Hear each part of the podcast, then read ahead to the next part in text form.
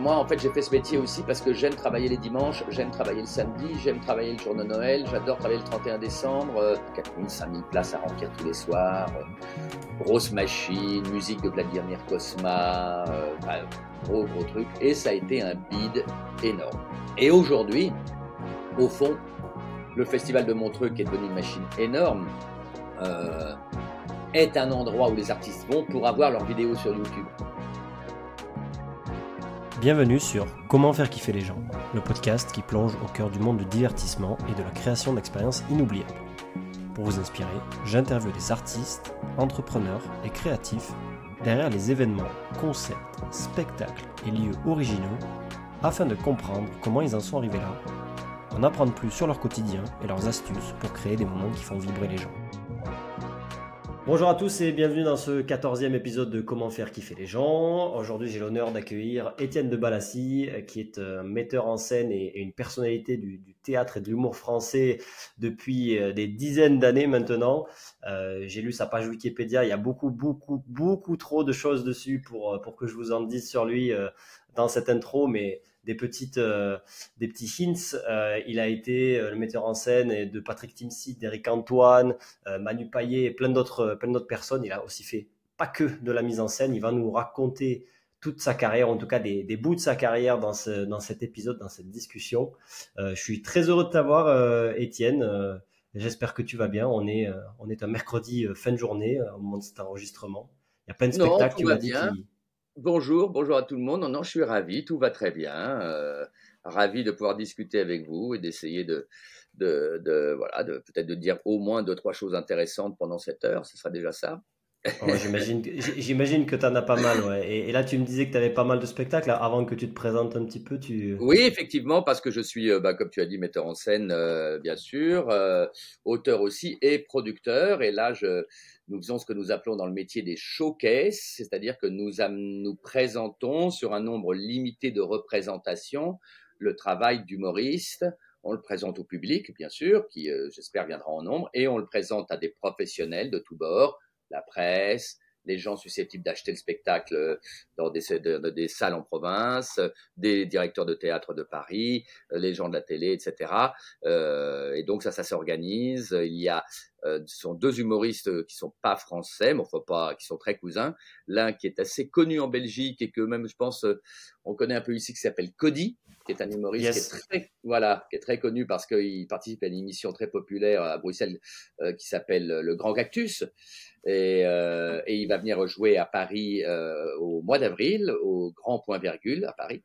Et puis un humoriste canadien formidable, qui a un nom très court, puisqu'il s'appelle Philippe Audray, la rue Saint-Jacques, et qui est une grosse vedette au Canada, qui vient d'ailleurs, on l'a appris hier, d'être nominé comme meilleur spectacle, meilleur auteur, on va dire aux équivalents des Molières canadiens, et qui vient, lui, en mars, présenter son travail au public français. Donc tout ça, ça s'organise, c'est pas mal de travail, oui.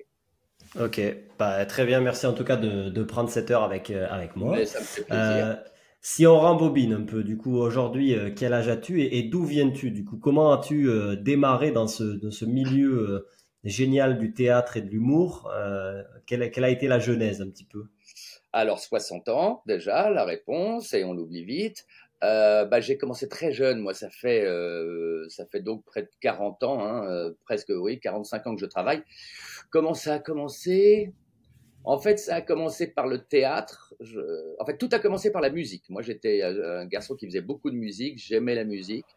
J'ai vite compris que la musique, en revanche, je pourrais pas en faire mon métier parce que c'est une école de l'exigence absolument… c'est phénoménal, quand on connaît pas bien, mais… La danse classique et la musique, c'est des heures et des heures et des heures de travail par jour, tous les jours. J'avais pas le mental, j'avais pas la force, enfin ça me correspondait pas. Mais le spectacle, d'une façon générale, ça me plaisait.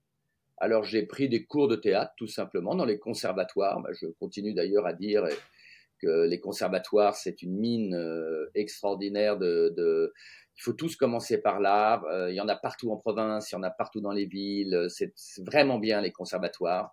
Donc, j'ai commencé dans un conservatoire d'arrondissement. Et puis, j'ai eu mon bac. Et la même semaine, mon bac est un premier prix de conservatoire. Et la vie a fait que dans ce jury de premier prix de conservatoire, il y avait un monsieur qui est décédé maintenant, mais qui avait été une grande figure du théâtre, qui s'appelait Jean-Laurent Cochet, qui avait été le professeur de beaucoup d'actrices et beaucoup d'acteurs français, et qui montait qui avait un rêve et qui allait réaliser son rêve, il allait monter une compagnie théâtrale. Et donc, en fait, j'ai eu mon bac, comme tout le monde, au mois de juin, et j'avais pas encore 18 ans, je crois que j'avais 17 ans et demi. Et en septembre, j'ai été engagé tout de suite dans une compagnie théâtrale. Et j'ai joué au théâtre pendant 2 ans. J'ai joué tout de suite derrière une pièce de ce qu'on appelait dans le temps une pièce de boulevard, une comédie, avec des gens qui s'appelaient Jacques Balutin, qui sont un peu oubliés, mais qui étaient des gens, des grosses vedettes de la comédie de théâtre. Et je me suis rendu compte là que être comédien, ça me plaisait pas du tout. Ah ouais? Voilà, non, parce que, et j'avais pas compris pourquoi, maintenant j'ai compris pourquoi, et je me suis dit, mais c'est pas pour moi, parce qu'en fait, la comédienne ou le comédien, nous vivons, enfin, ils vivent, elles vivent dans l'attente tout le temps de l'autre. C'est-à-dire, il faut attendre le coup de fil, il faut attendre la proposition. Ils vivent dans la séduction, parce qu'il faut séduire, faut séduire le metteur en scène, la réalisatrice, les gens de chaîne. Et moi, je me suis rendu compte que c'est pas du tout ce que je voulais faire. Mmh. Donc, ça a été une première très, très grosse remise en question personnelle, avec une première petite, vraiment moment down, on pourrait appeler dépression, parce que je me suis dit, mais alors, moi, c'était mon rêve, je m'étais préparé à ça, j'ai eu des prix, tout d'un coup, je me rends compte moi-même que je veux pas faire ça.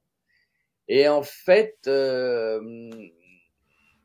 j'ai cherché, je me suis rendu compte qu'en fait, moi, ce qui me plaisait, c'était de proposer des choses, et de fabriquer des choses, et de pas attendre qu'on m'appelle. C'était pas possible pour moi d'attendre qu'on m'appelle, j'étais trop impatient, trop... trop compliqué de dépendre de l'autre, impossible pour moi. Et donc, pardon. Voilà. Et donc,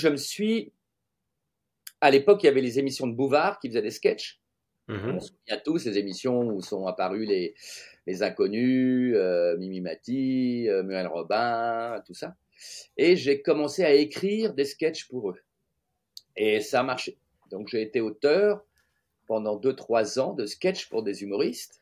Et comment tu as eu ces contrats ? Tu avais le réseau, J'avais un copain qui était j'avais un copain qui jouait déjà, qui jouait dans ces émissions de télé, et je savais qu'il cherchait des auteurs. Et en fait, Philippe Bouvard, c'était incroyable parce que c'était d'une liberté totale.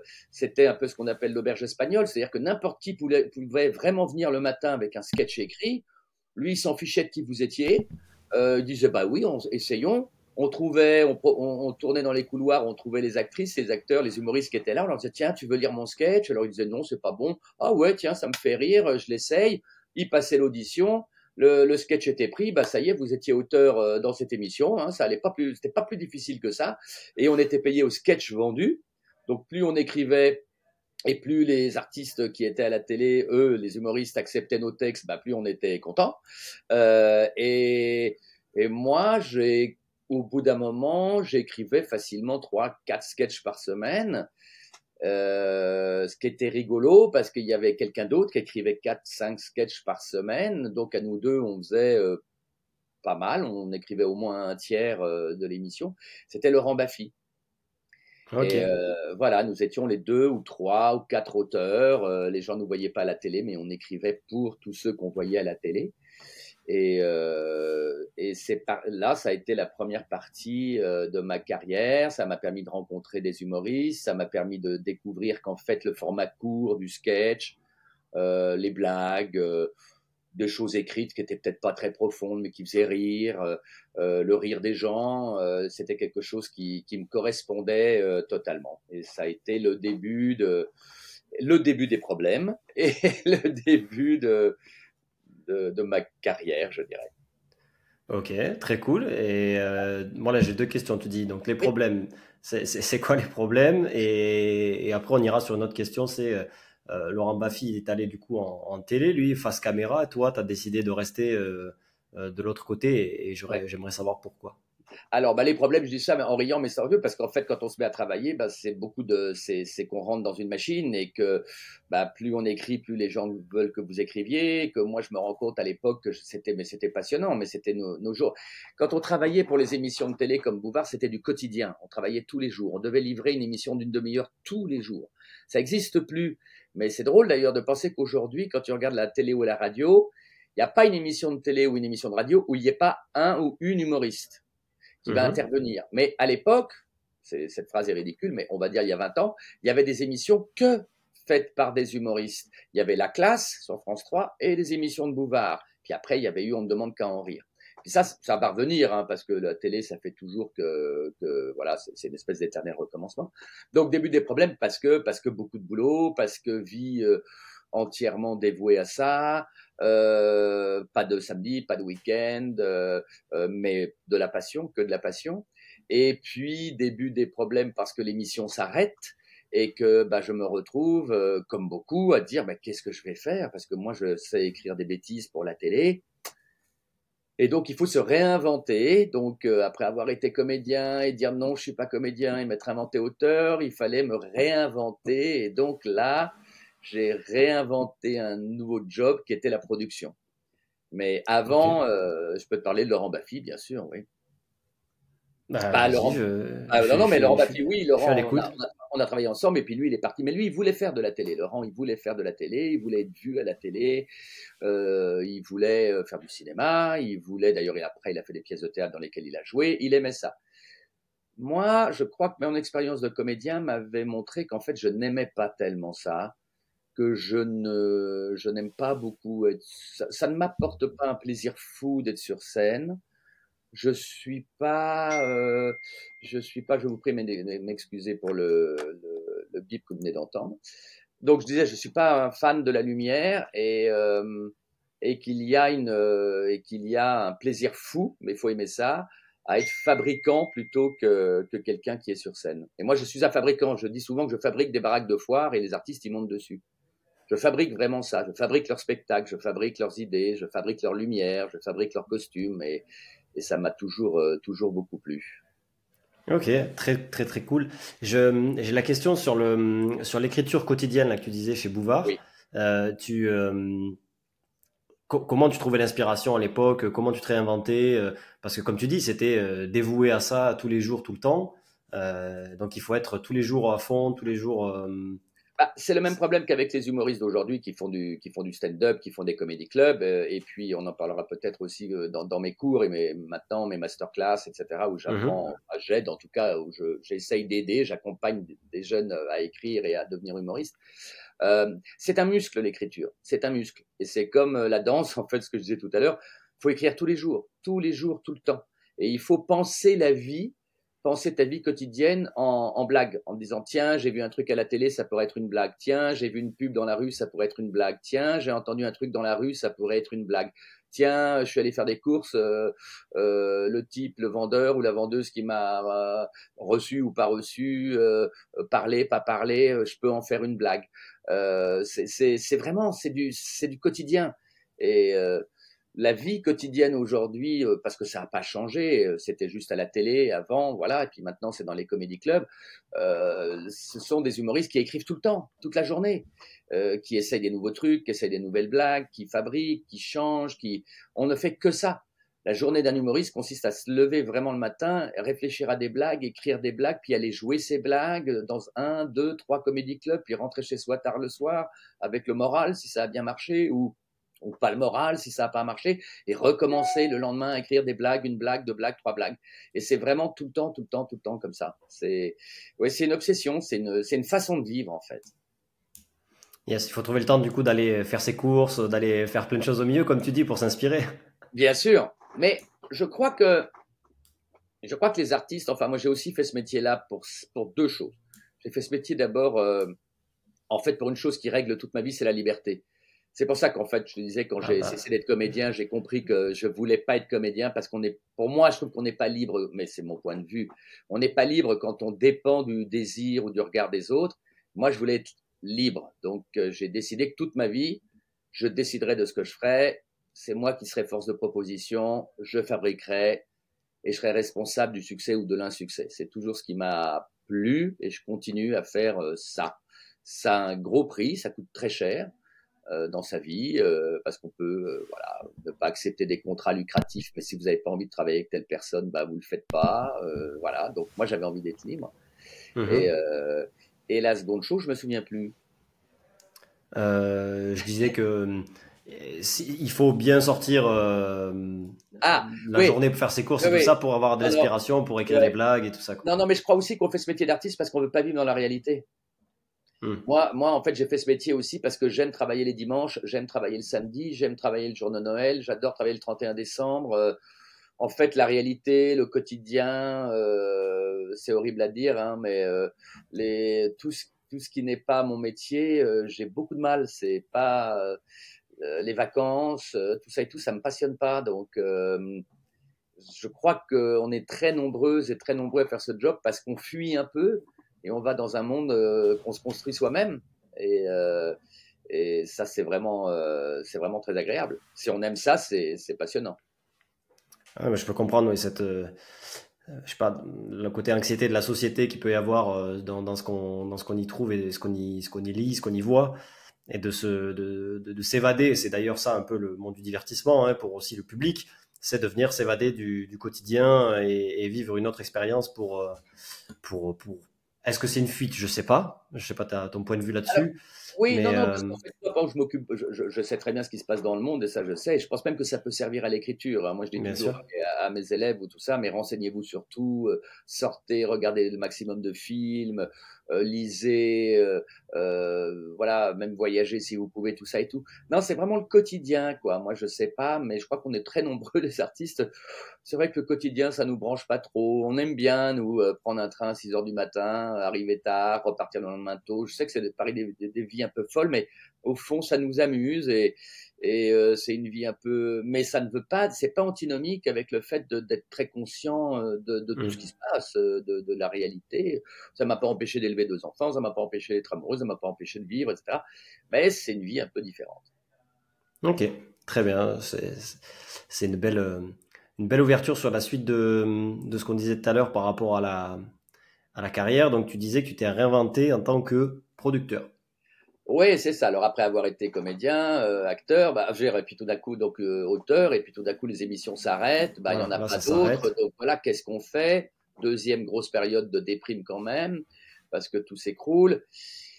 Et j'envoie des projets, je commence à imaginer des histoires, je commence à imaginer des scénarios de téléfilms, je les envoie des différents producteurs Et c'est marrant parce qu'en fait, la vie montre que souvent, vous rentrez par une porte, vous êtes persuadé que ça va être la porte qui va tout vous ouvrir, puis en fait, pas du tout. En fait, cette porte va vous emmener dans un truc qui va peut-être vous faire rencontrer quelqu'un auquel vous attendiez pas, et c'est lui ou elle qui va vous emmener ailleurs. Ça s'est passé comme ça. En fait, j'ai envoyé des dossiers à une 15aine de boîtes de prod, dont j'avais pris vraiment les adresses dans l'annuaire, hein, parce qu'à l'époque, il n'y avait pas Internet, c'était les annuaires. Et, quand tu dis des dossiers, c'est des idées d'émissions. Idées, voilà, tiens, un film là-dessus, une idée là-dessus. Et j'ai un producteur qui m'a appelé en me disant, écoutez, les idées, mais je sais pas, il y a quelque chose qui m'intéresse, venez me voir. Et lui, il allait monter sa boîte de prod personnelle. Et il m'a proposé d'être son assistant. Moi, je connaissais pas le monde de la production, mais il y avait du côté encore fabrication, il y avait côté on monte des projets, on essaye on fait des rendez-vous, on essaye de trouver des réalisateurs, des actrices, des acteurs. Donc j'ai été assistant producteur pendant 3-4 ans à faire des photocopies, à faire le café, à répondre au téléphone, secrétaire, quoi. Mais je voyais comment ça se passait. Et mon passé quand même d'auteur, de trucs comme ça faisait que je savais parler aux artistes, on parlait un peu le même discours. Et après avoir été assistant producteur, j'ai demandé à mon patron, à mon producteur, je lui ai dit maintenant je voudrais être producteur à mon tour, j'ai des idées, je voudrais faire des émissions. C'était un jeudi après-midi, je crois. Et il m'a dit oh oui, dans 4 ou 5 ans, tu pourras être un bon producteur junior. Alors, j'ai donné ma démission le lendemain et le lundi, j'ai monté ma propre boîte de prod parce que j'avais pas envie d'attendre 4 ans. Et j'ai appelé ma boîte de prod une grosse boîte américaine parce que je voulais que mes parents soient fiers de moi et que quand on leur demande qu'est-ce que fait votre fils, ils puissent dire bah, il dirige une grosse boîte américaine. Et voilà. Et de là, on s'est amusé parce que là, j'ai commencé à écrire, à produire. Et pareil, c'était très aussi artisanal. J'avais une équipe formidable, mais quasiment tout ce qu'on produisait, c'était pas que moi, mais c'était moi qui avais l'idée ou moi qui écrivais. C'était très artisanal. Les chaînes de télé avaient beaucoup aimé notre façon artisanale et on s'est mis à produire des programmes pour les enfants, très déconnants, très drôles. Okay. On s'est mis à produire des documentaires autour du monde. On s'est mis à produire des documentaires sur le théâtre et ça a bien marché pendant 10 ans. Ok, ça tu proposais le projet, t'allais voir France 2, etc. Voilà, on fait des projets, on essaye de se faire connaître des responsables. Il y a le responsable des programmes enfants, il y a le responsable des documentaires, il y a le responsable des films, il y a le responsable des émissions. Puis on va les voir, puis eux ils font leur marché, ils disent oui, ils disent non, développe-moi ce projet. Alors on fait un pilote et puis ils disent bah d'accord, on prend. Et c'était vachement bien. Et puis au bout de ces quelques années, je commençais à gagner de l'argent avec cette boîte et mes vieux, mais je savais pas quoi faire. Ça fait bizarre de dire ça. Je savais pas quoi faire de mon argent et je ne sais pas pourquoi un copain m'appelle en me disant tiens, je vais faire des matinales à la radio. Je vais faire une matinale à Europe 2.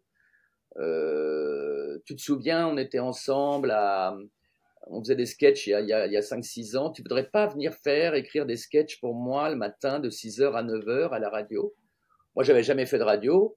Je m'étais jamais levé à 5h du matin. Donc, 2 choses nouvelles pour moi. C'était plutôt l'heure à laquelle je me couchais. Donc, je dis oui. Donc, on va faire de la radio. On a fait une émission de radio qui s'appelait La Payotte sur Europe 2, 6h, 9h pendant, je crois, 1 an. Et là, je rencontre un auteur. Et qui en fait venait gagner sa vie pour écrire des blagues, mais il n'avait pas du tout envie de faire ça. Lui, il voulait écrire des pièces de théâtre. Et il me la donne à lire, et je ris du début jusqu'à la fin. Et je dis bah tiens, je vais produire ta pièce. Je savais pas comment on faisait. Je savais pas. Et j'ai commencé à assaillir les théâtres parisiens de demandes. Comment on fait? Est-ce qu'on peut faire? Alors, au théâtre, on fait ce qu'on appelle des lectures, c'est-à-dire que les directeurs de théâtre, c'est un peu leur job. Toutes les semaines, ils accueillent des gens qui viennent, des comédiennes, des comédiens qui viennent et qui lisent une pièce nouvelle. Et puis, ils regardent si cette pièce leur plaît. Parfois, ils en font 20, 30, et puis il n'y en a pas qui leur plaisent. Et on va lire cette pièce. Je me souviens, c'était au Théâtre du Splendide, célèbre Théâtre du Splendide, où étaient passés plein de gens du Splendide. Et les directeurs hurlent de rire et disent on va produire cette pièce. On a un problème parce qu'on avait déjà une autre pièce, mais on aime tellement celle-là. Est-ce que vous pouvez être prêt dans 2 mois? Moi, je dis oui, on peut être prêt dans 2 mois. Tout le monde me dit mais c'est pas possible, dans 2 mois, c'est impossible, c'est beaucoup trop tôt, c'est pas possible, etc. Et puis, bon an, mal an, on a trouvé les actrices, on a trouvé les acteurs, on a produit et la pièce a été un succès pendant 1 an et demi. Et donc, c'était vachement bien de revenir au théâtre en tant que producteur, une fois de plus de fabricant. Et cette pièce s'appelait Le béret de la tortue. Ça a révélé l'auteur qui s'appelait Gérald Sibleras, qui est un auteur qui aujourd'hui a reçu plein de Molières, qui d'ailleurs a écrit une pièce qui marche très bien depuis 2-3 ans à Paris, qui s'appelle Berlin Berlin. C'est un des très gros succès. Et on est toujours amis. Et voilà, j'ai produit 2-3 pièces après qui ont connu aussi des très gros succès, comme Vive Bouchon, qui était une pièce complètement folle, mais très drôle. Et là, ma société de télé avait des problèmes, parce que, ça n'a aucun intérêt. C'est pas... En fait, le problème de la télévision, c'est votre trésorerie. C'est-à-dire qu'en fait, vous faites... j'allais venir à cette question. Voilà. Parce que tu parles de production et tu disais, moi j'allais te demander comment tu avais financé la prod des théâtres, des pièces et tout ça. En fait, c'est ça. C'est-à-dire que moi j'avais financé ma pièce de théâtre grâce aux marges que j'avais faites parce que mes émissions marchaient bien. Voilà, Et qu'en fait en télévision, si tu veux, c'est très simple. Tu sais que la télévision t'achète un truc 10 francs, t'essayes de fabriquer ton émission 8 francs pour gagner 2 francs. Voilà, c'est aussi simple que ça. Et mais le problème c'est que lorsque tu n'as plus d'émission, parce qu'à un moment, il y avait un petit creux, on savait plus, on avait moins d'idées, les chaînes pouvaient pas prendre tout le temps nos idées. Là, pendant 6 mois, 7 mois, 8 mois, 9 mois, 10 mois, 1 an, faut vivre sur tes réserves en essayant de trouver des nouvelles idées. Et je me suis fait avoir parce qu'il y avait un très gros producteur à Paris qui s'était mis à racheter des boîtes de production. Il en a acheté 50 en nous promettant qu'il allait nous aider, en nous filant de la trésorerie. Comme ça, on avait le temps de développer des nouveaux projets, etc. Et j'ai dit oui. Et je me suis vite rendu compte au bout d'un an que c'était pas tout à fait le projet prévu, que le type avait acheté ça pour en fait monter un projet en bourse. Enfin, c'était pas terrible du tout. Et ma société a périclité. Et donc, troisième fois, si je crois, où tout s'écroule. Je perds ma boîte de prod, j'ai plus de contrat. Il faut de nouveau se réinventer. Donc... Yes. Nouvelle période. On est en quelle année là ? Je sais plus dans les dates, j'ai pas trop de notion du temps, 2006, mais 6, 7 avant les années 2000, avant les années 2000. Ouais. Là okay. Donc de nouvelle dépression, super, qui dure un petit moment. Et donc voilà, là c'est très compliqué, je fais vraiment un peu tout et n'importe quoi pour survivre. Et on m'appelle pour me demander si l'auteur avec qui j'avais travaillé, Gérald Sibleras, accepterait d'écrire les dialogues d'un gros projet de comédie musicale, très gros projet de comédie musicale, qui était Rabbi Jacob. Ouais. Sur le papier, ça avait l'air d'un projet fantastique, mis en scène par Patrick Timsit. Et j'appelle mon ami Gérald en me disant, écoute, on me propose ça, est-ce que tu veux écrire les dialogues ? Et lui, il me dit, écoute, non, j'en ai rien à faire. Il dit, non, t'as qu'à dire oui, puis c'est toi qui les écriras. Voilà. Donc, on a fait ça, on rigole, en fait, on nous a écrit ces dialogues, et c'était une énorme machine, cette comédie musicale, au Palais des Congrès à Paris, donc 4000 places 4000, 5000 places à remplir tous les soirs, grosse machine, musique de Vladimir Kosma, gros truc, et ça a été un bide énorme. Vraiment, un succès total. La presse avait titré Rabbi Jacob, tu vois, le mauvais jeu de mots. Il trouvait tout très mauvais. Et c'est drôle parce que ça m'a appris que un échec peut t'apporter 10 fois plus qu'un succès. Ok. Parce que cette opération qui avait été vraiment une catastrophe nous a soudés. Et j'y ai fait d'abord des amitiés très fortes, comme avec Marianne James, qui jouait dans la pièce, dans la comédie musicale, avec qui on est amis depuis toujours. Patrick Timsit, qui donc met en scène ce spectacle qui marche pas, mais qui me propose, il dit, ben oui, mais je sais pas, t'as une façon, on parlait beaucoup quand même, on essayait de sauver le projet, on avait des idées. Il me dit, écoute, moi, je vais remonter sur scène, je vais refaire un one-man show, je sais pas pourquoi, parce qu'en fait, il sait toujours pas pourquoi quand je lui demande, tu veux pas me mettre en scène? Et je dis oui, bien sûr. J'avais jamais fait ça de ma vie. Je savais même pas ce que c'était que la mise en scène. Je savais pas, moi. Donc, je dis oui, bien sûr, oui. Et donc, quatrième moment de ma vie. Où t'apprends un métier. Voilà, nouveau métier, mise en scène de One Man Show. Entre-temps, M6, je ne sais pas pourquoi non plus, alors que c'était un bide, c'est ce truc, vraiment, toute la presse se moquait de nous en disant que vraiment ce spectacle était épouvantable. Me commande une autre comédie musicale pour enfants. Et là, en revanche, ça a été un énorme succès. J'ai eu la chance d'écrire Cendrillon, qui s'est joué à Mogador pendant près de 3 ou 4 ans et qui était vachement bien, avec très bien mis en scène par une femme qui s'appelle Agnès Bourri. Super spectacle, super souvenir. Voilà, comme quoi vraiment d'une catastrophe totale, en fait, une nouvelle comédie musicale est née, des amitiés sont nées. Et je me lance dans un nouveau job qui est la mise en scène de One Man Show, que je ne connais absolument pas et qu'il va falloir que j'invente. Et voilà. Ok. Et c'est encore ce que tu fais aujourd'hui. Mais si j'en crois les dates sur notre ami l'Internet, ça fait presque 15 ans, enfin, ou plus de 15 ans que tu es là-dedans. Voilà. Bah oui, donc je me retrouve, moi, dans la maison de campagne de Patrick Timsit et on commence à répéter le texte et... vraiment à répéter un peu, lui debout dans le salon, à dire les mots, et puis il n'y arrivait pas, il ne se souvenait pas. Et moi, le soir, j'appelais mes potes en disant « Mais c'est quoi la mise en scène de One Man Show ? Qu'est-ce qu'il faut faire ?» J'allais te poser la question. Ouais, je ne savais pas. Et mes potes, ils me disaient « Mais je ne sais pas, il n'y a pas de metteur en scène de One Man Show. » Parce qu'il n'y avait pas de metteur en scène de One Man Show. Quand j'ai fait la mise en scène de Patrick Timsit, je crois, c'est peut-être un peu prétentieux, mais je crois qu'il n'y avait pas de metteur en scène One Man Show. J'étais peut-être le premier, parce qu'après Isabelle Nanty a fait une mise en scène, mais je crois que c'était juste après moi ou en même temps. Mais bon, voilà, on était les pionniers, ça n'existait pas. Avant, les humoristes faisaient leur spectacle tout seuls, avec des lumières qui étaient un peu inventées au dernier moment, pas de décor, et voilà, c'était comme ça. Et ça marchait très bien d'ailleurs, il n'y a rien à dire. Mais bon, alors, je ne savais pas quoi faire, je sentais bien que ça ne fonctionnait pas. Patrick aussi, à quoi ça servait d'apprendre dans son salon, tout ça. Et je lui ai, au bout de 3-4 jours, je lui ai dit, écoute, je crois que ça sert à rien, c'est une mauvaise idée. Ou alors, laisse-moi une nuit et on se revoit demain matin. Il me dit, d'accord. Et moi, toute la nuit, j'ai pris son texte et puis j'ai coupé dedans. Mais vraiment avec des ciseaux et du scotch, j'ai coupé, j'ai mis telle phrase là, ça là, j'ai jeté ce sketch là, celui-là c'est trop long, ça me fait pas rire. Tiens, on va commencer par ça. Je me suis couché à 4 heures du matin, j'ai laissé sur la table de la cuisine voilà, il y avait 80 pages, j'en avais gardé à peine 30, et voilà, avec des bouts de scotch, des trucs, des machins.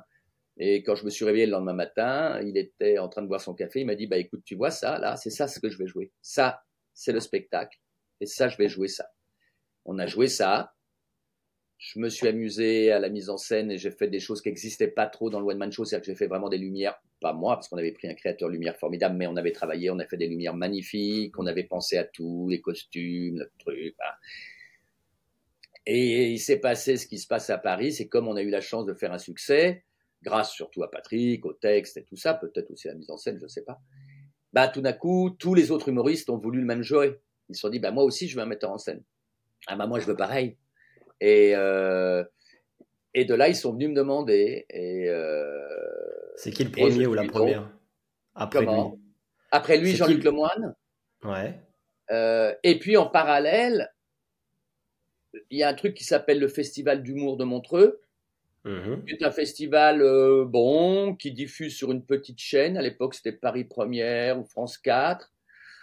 Et je connaissais le directeur et je lui dis, tu veux pas que je fasse une...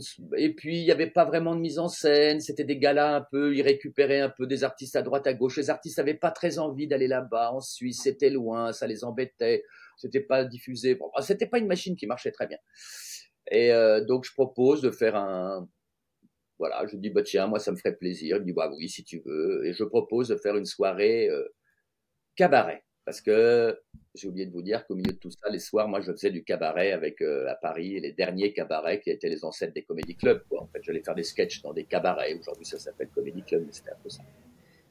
Bon, et, il trouve ça un peu ringard. Il me dit, oh là, une soirée cabaret, c'est ringard. Bon, enfin, vas-y, si tu veux. De toute façon, j'ai besoin absolument d'un spectacle, donc vas-y, fais-le. Donc, j'appelle tous mes potes et on fait cette soirée cabaret qui cartonne. Le public adore. Et je m'en souviens avec émotion parce que j'avais découvert un artiste tout jeune dont je crois que c'était la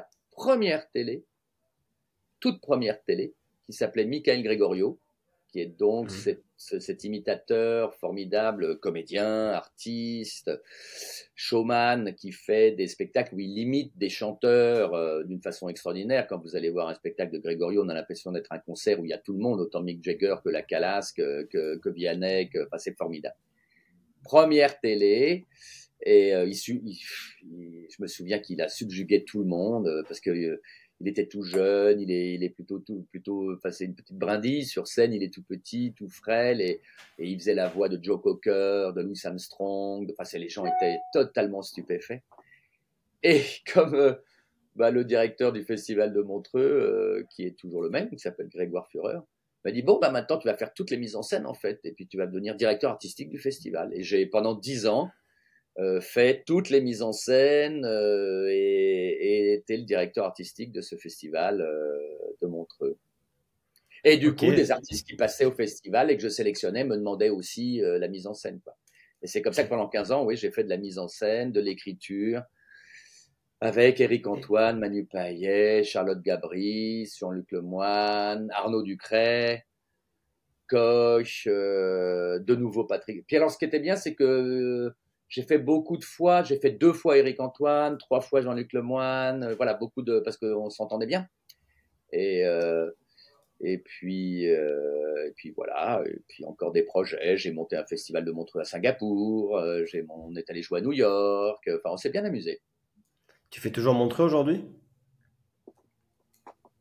Non, parce que ça, c'est un second aspect de ma personnalité que j'ai découvert aussi, en plus de la quête de liberté, c'est que quand j'ai l'impression d'avoir fait ce que j'avais à faire, je reste pas. C'est pas que ça me plaît pas, c'est pas du tout ça. C'est que il y a des gens qui comprennent pas ça dans le métier, mais en fait d'autres le comprennent, donc ça me va. C'est que honnêtement, j'ai l'impression d'avoir donné tout ce que j'avais à donner, et qu'après ça serait un peu me répéter, faire des vieux trucs, pas apporter de la nouveauté, donc pas être honnête avec moi-même. Et si je suis pas honnête avec moi-même, je serai pas honnête avec le public. Donc, au bout de 10 ans de Montreux, au bout de près de 50 galas programmés, avec une génération d'humoristes qui n'était pas aussi nombreuse qu'aujourd'hui, donc parfois reprogrammer les mêmes, que le public aimait, bien sûr, c'est pas le problème. Mais bon, je trouvais qu'il était temps de laisser la place à quelqu'un qui arriverait avec un air frais, un nouveau regard, je trouve ça normal. Ce qu'on avait fait aussi, c'est qu'on avait créé quelque chose de chouette, je dis on parce qu'il y avait une belle équipe.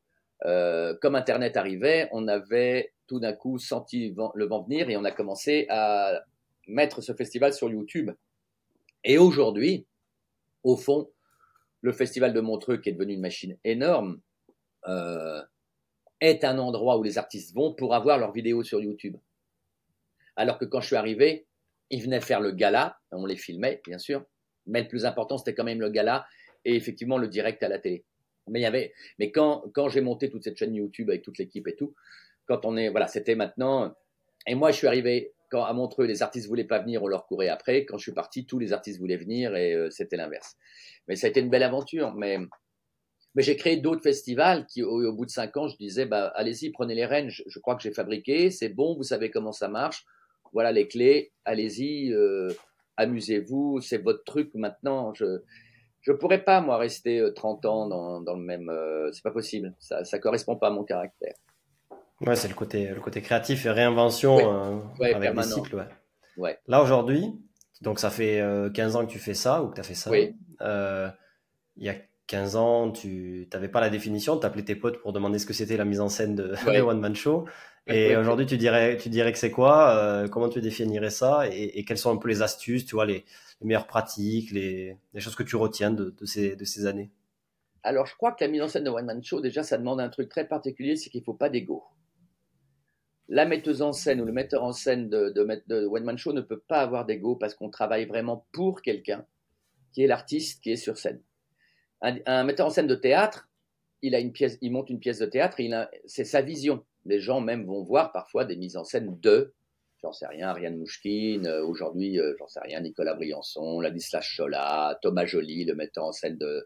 C'est sûr que quand Thomas Jolly, qui a mis en scène Starmania, va faire sa prochaine mise en scène, les gens vont aller voir la mise en scène, pas le spectacle, parce que c'est Thomas Jolly qui a fait la mise en scène, et que c'est beau, et qu'il y a, etc. On va jamais voir un one-man show mis en scène par. Personne sait qu'on fait. Et c'est d'ailleurs très bien. Ça me va très, très bien. Donc, il faut être aucun ego. Il faut... aimer, en tout cas moi c'est ma règle, il faut aimer vraiment à fond l'artiste pour lequel vous travaillez ou pour laquelle vous travaillez. Il faut aimer son humour, il faut être d'accord avec ce qu'elle dit ou ce qu'il dit pour le défendre au cas où. Il faut complètement se fondre dans son univers, voir comment elle parle, quel est même son rythme de parole, quel est son humour, quel est son univers. Il faut vraiment faire du... Moi je fais de la haute couture, je peux vous dire, il y a une époque où je mettais en scène le matin Eric Antoine, l'après-midi Jean-Luc Lemoine et le soir Arnaud Ducret, les 3 répétitions par jour. Jamais un conseil qui allait à l'un pouvait correspondre à l'autre, parce que c'était des artistes totalement différents. Donc il fallait à chaque fois rentrer dans une nouvelle énergie, un nouvel univers, une nouvelle dynamique. Et c'était passionnant. Mais il faut vraiment ça. Le conseil que je donnerais, c'est il faut pas rêver, hein, faut pas être l'artiste à la place de l'artiste. Il y a des gens qui font ça en disant mais moi si j'étais à ta place je ferais ça. Mais non, t'es pas à ta place, c'est lui qui fait ça. Il faut vraiment rester et puis il faut aimer ça, il faut aimer être dans l'ombre, il faut aimer s'occuper de choses que j'adore qui sont les lumières, la technique, la cohésion d'un groupe, l'accompagnement au quotidien de l'artiste parce que un spectacle, en tout cas ceux que je fais, peuvent durer jusqu'à 3 ans, 4 ans. Donc, il faut rester avec l'artiste. être là quand on change de salle, adapter le spectacle si on va le faire en Zénith, à l'Olympia, ou dans des, voilà, l'adapter pour la tournée, c'est tout ça. Moi, alors après, c'est ma marque de fabrique, c'est pour ça que je pense souvent que les artistes travaillent avec moi, les producteurs aussi, c'est que j'accompagne l'artiste tout le temps. C'est-à-dire que si le spectacle dure 3 ans, pendant 3 ans, je suis avec lui, on se parle, tout le temps, s'il change de salle, j'adapte le spectacle, voilà, c'est un accompagnement humain, hein. Moi, j'ai fait 2 spectacles avec Patrick Timsit, 2 avec Eric Antoine, 3 avec Jean-Luc Lemoine, voilà. Arnaud Ducret, j'étais avec lui en tournée tout le temps. Tu vas à peu près à toutes les dates. Au début surtout. Oui, parce qu'au bout d'un moment, les producteurs te disent, bah non, on n'a pas très envie de te payer ton train et ta chambre de bonne, ta chambre d'hôtel. Mais oui, dès que je peux accompagner l'artiste en tournée, et voilà, parce que c'est aussi un métier de solitude, hein, la tournée d'humoriste, on est tout seul dans sa chambre, tout ça et tout, là. Bah oui, je le fais beaucoup, ça me paraît normal. C'est vraiment de l'accompagnement. C'est des amis, hein. Patrick, Timsit, c'est mon ami depuis 20 ans. Eric Antoine aussi, Arnaud Ducret aussi, c'est des amis, donc. Voilà, moi je fais ça dans cet esprit-là. En tout cas, c'est peut-être pas tout le monde, mais moi, oui. Ok, très cool. T'as des anecdotes un petit peu sur ce métier, des trucs drôles ou des moments un peu cocasses, voire durs, pourquoi pas, émotionnels, qui t'ont marqué, tu vois, et qui ont forgé ton caractère, la façon dont tu fonctionnes aujourd'hui. Alors, j'ai un autre défaut ou qualité, je ne sais pas, c'est que je n'ai aucun souvenir de rien. D'abord, je suis une tombe, donc je n'ai aucune anecdote sur les artistes, et je pense que c'est très important dans mon métier d'être une tombe. Non, mais il faut savoir que c'est très... Les gens, je pense, mais c'est pas grave, mais les gens ne savent absolument pas à quel point ces métiers d'humoriste, c'est très, très compliqué. C'est des métiers de solitude totale. C'est des métiers d'angoisse totale. Ce qui est drôle, c'est qu'un artiste avec qui je vais travailler, qui a 19, 20, 22 ans, 23 ans, qui commence, va avoir exactement les mêmes angoisses, les mêmes questionnements, les mêmes problèmes que quelqu'un dont on pourrait dire « Non, mais ça va, il a 30 ans de carrière, il remplit des salles faciles, il fait des 2000 places, des 3000 places sans problème. » Non, non, ils ont les mêmes angoisses. C'est un métier dans lequel on n'est jamais satisfait, jamais heureux. Je veux dire, on est heureux, mais pas totalement heureux. C'est un métier très éphémère. L'humour, c'est sans aucun doute le plus éphémère, hein. La chanson, on s'en souvient. On chante encore, toi, moi, les gens qui nous écoutent, des chansons qui ont 40, 50 ans. Les films, ils restent, on les regarde. Les tableaux, ça reste. Les livres, ça reste. Une blague, elle meurt à une vitesse folle. Même des humoristes qu'on aime beaucoup, parfois les sketchs sont plus très rigolos. Si on réécoute un sketch, ouais, oui, tu réécoutes un sketch de Coluche, j'admire Coluche, c'est formidable, mais l'être humain en plus. Mais comme l'humour est très lié à l'époque dans laquelle t'écris la blague ou lié à l'époque qui se passe, ben l'humour des années 80, c'est plus du tout l'humour des 90. Et l'humour là, quand on est en train de faire en 2024, dans 10 ans, il sera complètement dépassé, ça sera plus ça. Donc c'est hyper éphémère et je pense qu'il y a une angoisse que les artistes ont. Beaucoup d'artistes, de grandes humoristes, de grands humoristes, ils ont beau faire des salles remplies à 8000 places, ils ont une angoisse cachée quelque part qui est oui mais ça y est, c'est fini, c'est parti, il n'y a pas de trace, je laisse pas de trace. Et ça c'est très lié à l'humour. Mais c'est très compliqué l'humour, et puis aujourd'hui encore plus avec oui on peut pas, faut pas faire ci, faut pas dire ça, etc. Ce qui est une bêtise bien sûr. Mais ouais, c'est un art très particulier quand même. Ouais, c'est intéressant ce que tu dis. C'est vrai que si moi-même j'essaye de me projeter sur mes usages, tu vois, en termes de consommation d'humour, c'est vrai que je pense à 99%, c'est de l'humour actuel, quoi. Enfin, bien sûr. C'est ce qui se fait en nouveauté, surtout aujourd'hui avec les formats shorts, tu vois, sur YouTube et autres, où tu regardes toutes les nouveautés, tout ce qui se passe avec tous les créateurs, ou alors Montreux et tout ça, mais donc c'est des choses qui ont été filmées l'an dernier, quoi, tu vois, enfin, ou dans les quelques dernières années qui viennent de passer. Mais tu sais, il y a, je dis tout le temps ça dans mes écoles ou mes masterclass que je donne, il y a des humoristes, si je peux vous donner 2 noms, 3 noms d'humoristes aujourd'hui, mais qui ne vous disent rien ou peut-être à quelques passionnés, qui sont comme j'en sais rien, les frères ennemis ou Alex Métayer, mais c'était des gens qui remplissaient, mais vous pouvez pas savoir. Alex Métayer était tellement connu qu'à l'époque, il était allé jouer à Paris au Théâtre du Châtelet, qui était un théâtre très intellectuel, très chic. C'était la première fois qu'un humoriste jouait là. C'était énorme. Il a joué au Théâtre de l'Odéon, il a rempli des salles gigantesques. Il jouait, à l'époque, les humoristes jouaient tous les soirs pendant 9 mois, 1 an, 2 ans. Et puis voilà, on ne sait plus qui c'est. C'est triste, mais c'est comme ça. Et peut-être que des humoristes d'aujourd'hui, on ne saura plus du tout qui elle est ni qui il est dans 10-15 ans parce que ça va à une vitesse folle et qu'on consomme tous en plus aujourd'hui. On consomme et qu'on oublie. Et ça joue dans notre métier, l'éphémérité, ça joue. Ouais, il y a peut-être un sentiment d'urgence et d'optimisation du coup peut-être de chaque spectacle, de chaque moment de gloire entre guillemets. Oui, bien sûr. Bah, c'est pour ça que beaucoup d'humoristes se servent de la scène pour faire autre chose. Ça marche d'ailleurs parce que si vous regardez aujourd'hui au cinéma, réfléchissez à 2, 3, 4, 5 comédies de cinéma français. Il y en a pas une, je crois, dont le premier rôle ou la première rôle ou la réalisation soit pas quelqu'un qui soit issu du one man show ou du stand-up. Aujourd'hui, les vedettes de cinéma, c'est Alban Ivanov, c'est Arnaud Ducret, c'est Jérôme Commandeur, c'est Bérangère Krief. Des humoristes comme Nora Hamzaoui jouent de plus en plus au cinéma, Laura Felpin, et tout ça, c'est des gens qui viennent de la scène, ou d'Internet d'ailleurs, mais ils sont passés par la scène. Donc, ils ont envie, c'est là où ils vont laisser leurs traces, c'est au cinéma.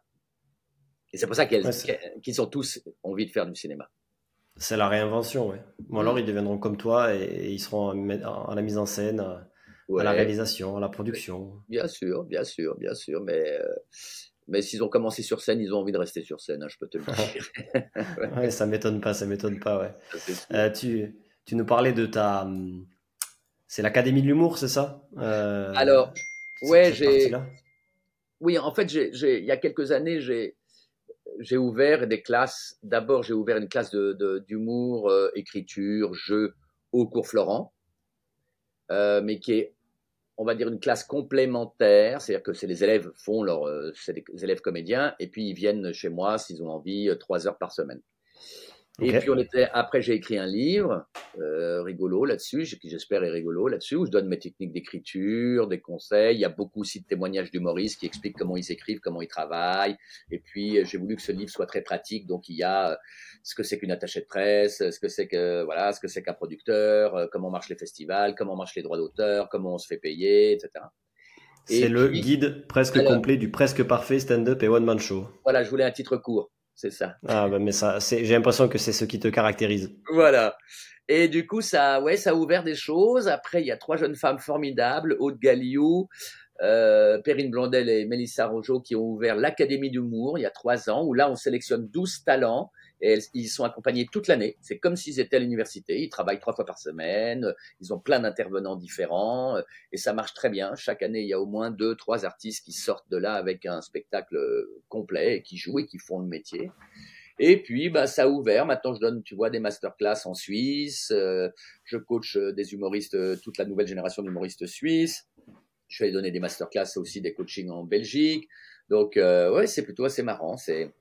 C'est encore une nouvelle option qui était importante pour moi d'essayer de transmettre, de rester en contact aussi avec la nouvelle génération, de découvrir des nouveaux talents et de continuer ce métier étrange que je fais, quoi.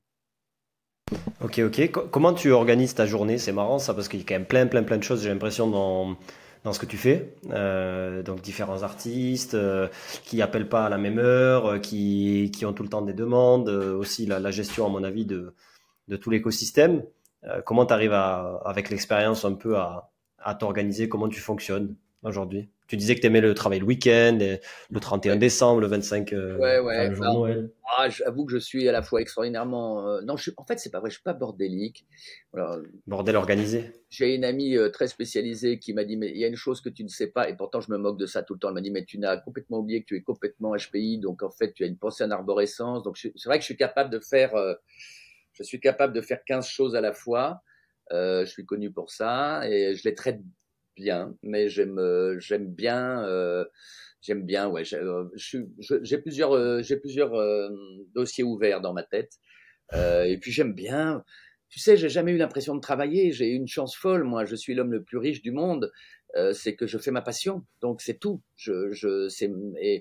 Et en fait, je me bats, et je crois que je me battrai jusqu'à la fin de mes jours pour faire, inventer, trouver des trucs qui me permettent de continuer à faire ma passion. Si demain on me disait c'est fini le spectacle, je pense que ce serait très compliqué pour moi, très très compliqué. Donc en fait, faut inventer des nouveaux trucs pour continuer à faire quoi, continuer à s'amuser, à se passionner, à fabriquer.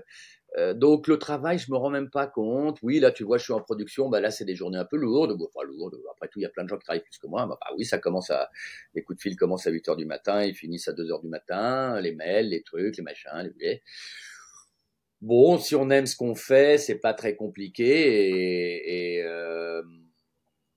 Mais les artistes sont des gens qui travaillent plus qu'on croit.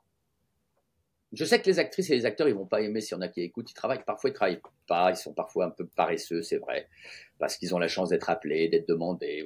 Mais nous, derrière, les techniciens, les gens de l'ombre, les producteurs, les trucs, on travaille beaucoup, vraiment. Toutes les personnes, même de la nouvelle génération que je connais, qui sont ce qu'on appelle des bookeuses, par exemple, qui construisent la tournée d'un artiste, c'est-à-dire qui téléphonent partout pour vendre le spectacle de l'artiste, qui organisent. Les productrices, les producteurs sont des gens qui ne terminent jamais.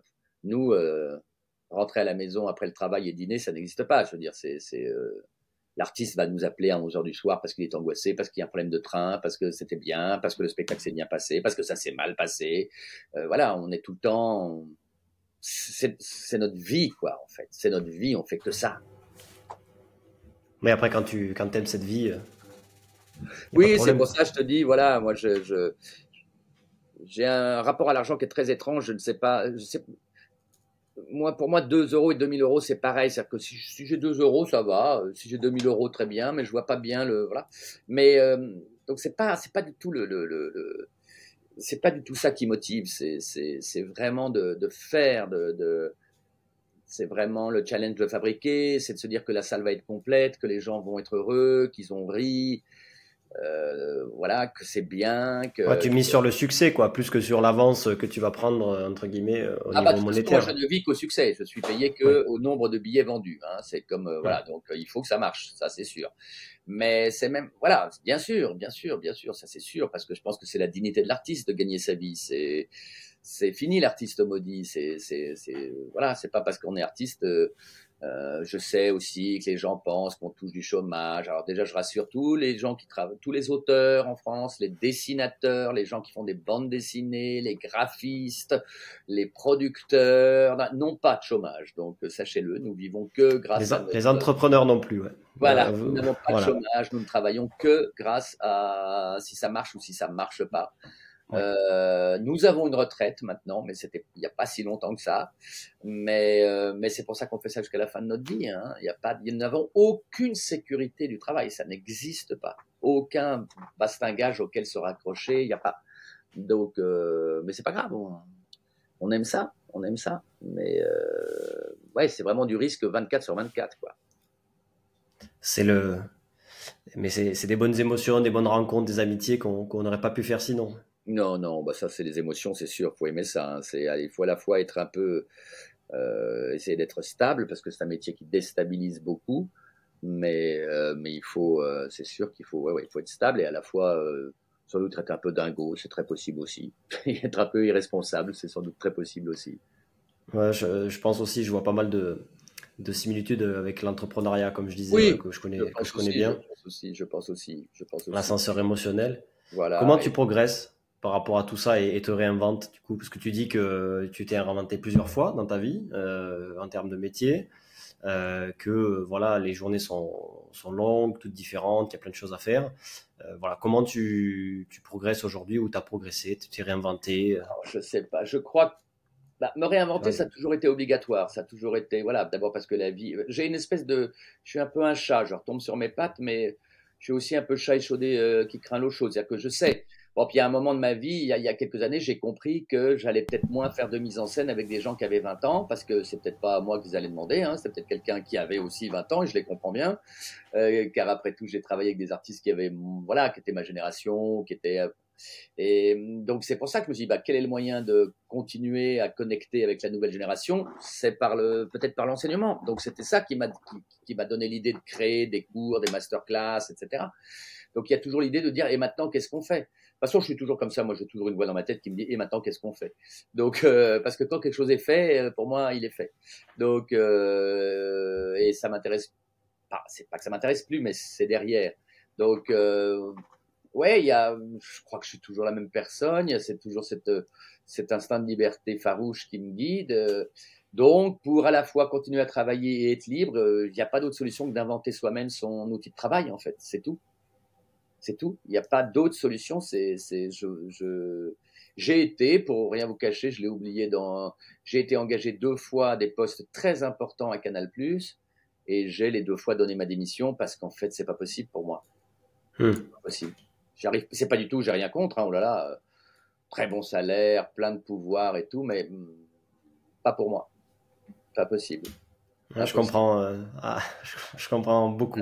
Je sais pas si tous les gens qui vont nous écouter comprendront, mais je vois exactement l'idée. Et puis, on parle ici, là, tu vois, de comment faire kiffer les gens, donc d'essayer d'infuser au fond des idées créatives autour des émotions positives, du plaisir, du rire, etc. Et donc, être soi-même libre, et libre dans la création, libre dans le quotidien. Ça, je pense qu'il y a du bon à...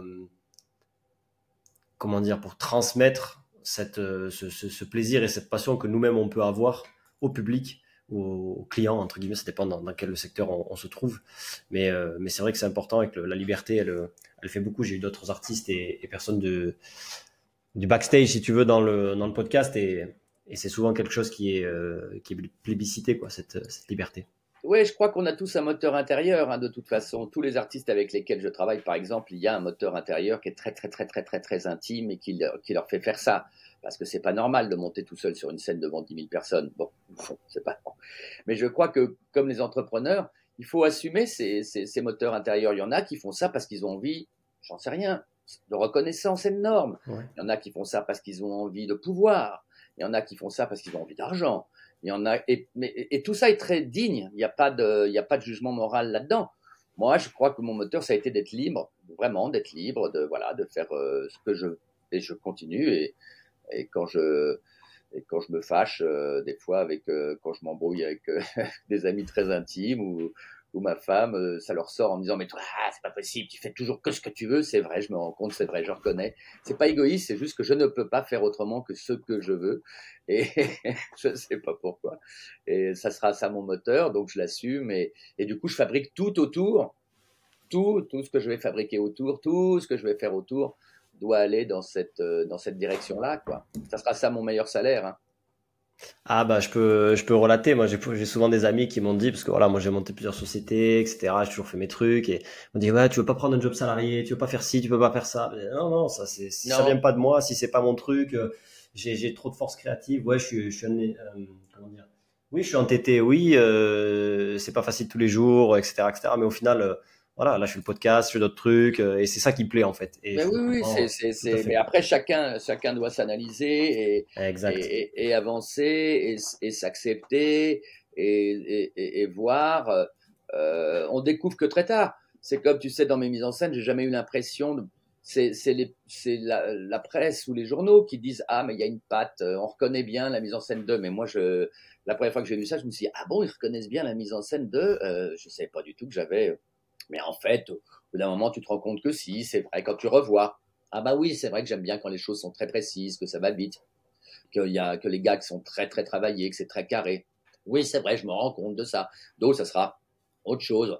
Mais en fait, je crois que le plus important, c'est d'avancer tout le temps. C'est de continuer à travailler le plus longtemps possible. Enfin, pour moi, en tout cas, parce que c'est mon but dans ma vie. D'aller au bout de cette aventure qu'on ne connaît pas. De savoir que c'est jamais, les choses se passent, elles arrivent, mais jamais comme on pense, jamais au moment où on pense, pas forcément avec les gens. avec lesquels on pense. Donc, c'est dire oui à plein de trucs, être capable de dire non à d'autres aussi. Il y avait quelqu'un qui disait, je sais plus qui disait ça, mais qu'une carrière d'artiste se fait beaucoup plus sur les non que sur les oui. Parce que dire non à certaines choses, c'est aussi avoir le courage de dire non, ça je fais pas, non, je travaille pas avec cette personne-là, non, je cautionne pas ce discours-là. Oui, le salaire est très bon, mais non, je suis pas d'accord. Moi, je suis comme ça. Et c'est ça, je crois, qui bon an, mal an, nous permet de vivre cette aventure un peu étrange qui est la vie personnelle et la vie professionnelle. Très cool, très cool. On arrive sur la fin, là, du coup, oui. Des dernières questions. Qu'est-ce que tu dirais à quelqu'un qui veut se lancer, qui est peut-être tout jeune ou qui est en milieu de carrière, qui a n'importe quel âge, entre guillemets, qui veut se lancer dans la mise en scène ou ce genre de choses, qui est peut-être déjà un peu au contact du milieu du théâtre, mais qui fait peut-être ça plus par hobby ou en tout cas qui se pose des questions. À dire vrai, bon, bien sûr, y croire, ça, c'est parce que personne ne croit, comme disait je suis pas du tout sûr que ce soit de lui d'ailleurs, mais comme disait le trompettiste Louis Armstrong, souffle dans ta trompette, personne ne le fera pour toi. Donc, c'est vrai qu'il faut commencer par croire à soi-même, en soi-même et vous dire, bah ouais, je suis capable de faire ça. Moi, je vous dirais, soyez très différents, assumez vos différences, assumez que vous soyez, voilà. Vous êtes l'accumulation de tout ce que vous avez malgré vous acquis ou pas. Votre culture, votre milieu social, vos défauts, vos angoisses, donc il faut essayer de se connaître un petit peu, de se dire, ben ouais, je suis comme ça, ben oui, je suis comme ça, ben tiens, ça sert, oui, j'ai cette passion, oui, j'adore ça, non, ça m'intéresse pas. Donc d'essayer d'assumer ça, mais vraiment d'être différent, parce que ce qui marche dans le métier, c'est vraiment d'être différent. Ça, j'y crois beaucoup. Pas mal, si je puis me permettre aussi, rêver beaucoup, mais soyez modeste, parce que ces métiers qui peuvent monter très vite à la tête, et ça fait faire que des conneries. Et essayez de savoir pourquoi vous faites ce métier. Essayez de trouver justement ce moteur interne dont je vous parlais. Si c'est que pour la fame ou l'argent, je crois que ça va marcher un peu, mais vous allez être déçus. Ça sera pas très intéressant. Enfin, je trouve. Voilà. Essayez de trouver vraiment ce qui vous motive et puis après, allez-y. Et puis, sachez qu'il n'y a aucun parcours qui ressemble à un autre parcours. Il y a tout, surtout dans le métier de l'art, tout existe, tout est faisable, tout est possible et tout est à inventer. Donc, c'est un gigantesque champ des possibles, en fait. Et la question qui est un peu tout le temps posée, il faut être à Paris ? Non. Il faut être souvent à Paris ? Non. Aujourd'hui, avec en plus Instagram, tout ce que vous voulez, les réseaux, non. Oui, la France reste très, très, très, on va dire, centralisée. Mais enfin, non, au bout d'un moment, non. Puis tu peux faire aussi ta carrière à Lyon, tu peux faire ta carrière à Lille, tu peux faire ta carrière à Marseille, tu peux faire ta carrière à, j'en sais rien, à Bordeaux ou à Besançon. Et puis, oui, il y a un moment, oui, il y a des moments où les choses se font à Paris, mais enfin bon. Après tout, le confinement, le Covid et même ce que nous faisons aujourd'hui nous prouve qu'on peut travailler autrement. Donc non, je crois pas. Ok, très cool. Qu'est-ce que tu as vu récemment, donc ça peut être spectacle, événement, loisirs, etc., qui t'a inspiré ou que tu dis waouh, c'est. Bah, moi, je regarde. Ou t'en retiens quelque chose que. Oh, moi, je regarde énormément de choses qui sont même très différentes. Je regarde, je peux autant pleurer devant un ballet de Béjart que être fasciné par des séries américaines à la télé parce que je trouve qu'ils savent quand même écrire des trucs incroyables. Je suis un gros mangeur, hein, de films, je sais même pas comment je fais parce que c'est vrai que les gens me disent mais comment tu fais dans la journée ? Je sais pas, pourtant je dors bien et tout, mais. Bon, je sais pas, je regarde beaucoup, je lis beaucoup. Non, en fait, je crois que je mange tout ce qui est... De toute façon, c'est un conseil que je donnerais si vous voulez faire ces métiers. Je vous dis, sortez, regardez, allez au musée, regardez des films, amusez-vous, cultivez-vous, traînez, regardez tout. Faut tout prendre, faut prendre toute la vie comme elle vient, c'est hyper important, je crois. Perdez pas de temps. Alors ça, c'est vrai que j'ai peut-être un truc, c'est vrai, je ne vais jamais papoter c'est pas ça, mais je perds pas de temps, je bois pas de verre, je fais pas de rendez-vous dans les cafés, je papote pas, je sais pas faire ça, je ne sais absolument pas faire ça, je sais pas. Donc moi j'utilise chaque minute pour faire quelque chose de cool, hein, que je trouve formidable, mais c'est vraiment très axé sur ce que je fais et ce que je veux faire. Le reste m'intéresse pas trop. Ok, très cool. Ça me va très bien comme réponse. Pardon. Dernière question. Ouais. C'est quoi l'Étienne de demain? Est-ce qu'il a des rêves? Est-ce qu'il a des projets énormes en prévision? Non, il y a des choses que j'ai pas faites encore. J'ai pas encore dirigé de salle de théâtre et ça me plairait bien. Tu vois, avoir un lieu fixe pour inventer un lieu, accueillir les gens, trouver une programmation marrante. Ça me plairait bien. De toute façon, en fait, la vérité, c'est que plein de choses arrivent quand on s'y attend pas. Et Étienne de demain, il va continuer à dire oui, à rester ouvert et à regarder tout ce qui va se passer en y croyant. Et puis voilà ce qu'il va faire. Très bien. Bah écoute, merci en tout cas d'avoir pris ce temps et d'avoir raconté ta longue carrière, mais en si peu de temps, enfin avec des moments clés, avec des astuces. Et puis écoute, on va suivre un petit peu. Tes travaux, là, tu es avec Kosh en ce moment, avec Tristan Lucas Kosh, aussi. Absolument. Kosh, dont nous préparons le second spectacle qui viendra sans doute à la rentrée 2024. L'humoriste Tristan Lucas, qui est en tournée un peu partout et qui est au Point Virgule tous les lundis et que j'ai le bonheur de produire.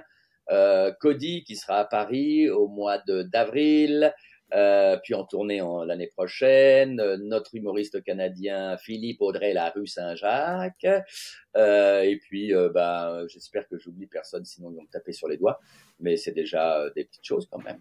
C'est déjà pas mal, ouais. C'est déjà pas mal. Superbe.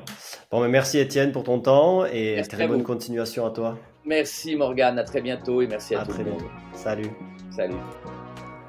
Merci à tous d'avoir écouté cet épisode jusqu'au bout, j'espère qu'il vous a plu. N'hésitez pas à mettre un avis et un commentaire sur votre plateforme favorite, Apple, Spotify, Deezer et d'autres. Il y a aussi des versions vidéo courtes sur Instagram ainsi que la version longue sur YouTube du podcast. Si vous avez un projet ou idée d'événements, de lieux de loisirs, de concepts de divertissement que vous souhaitez concrétiser, si vous avez besoin de renfort sur un événement pour de la gestion opérationnelle, ou enfin si vous avez besoin de créativité pour créer une expérience client de dingue afin de faire kiffer les gens, notre expertise pourrait vous être utile. N'hésitez pas à nous contacter à l'adresse hello@cfklg.com. Merci beaucoup et à très vite.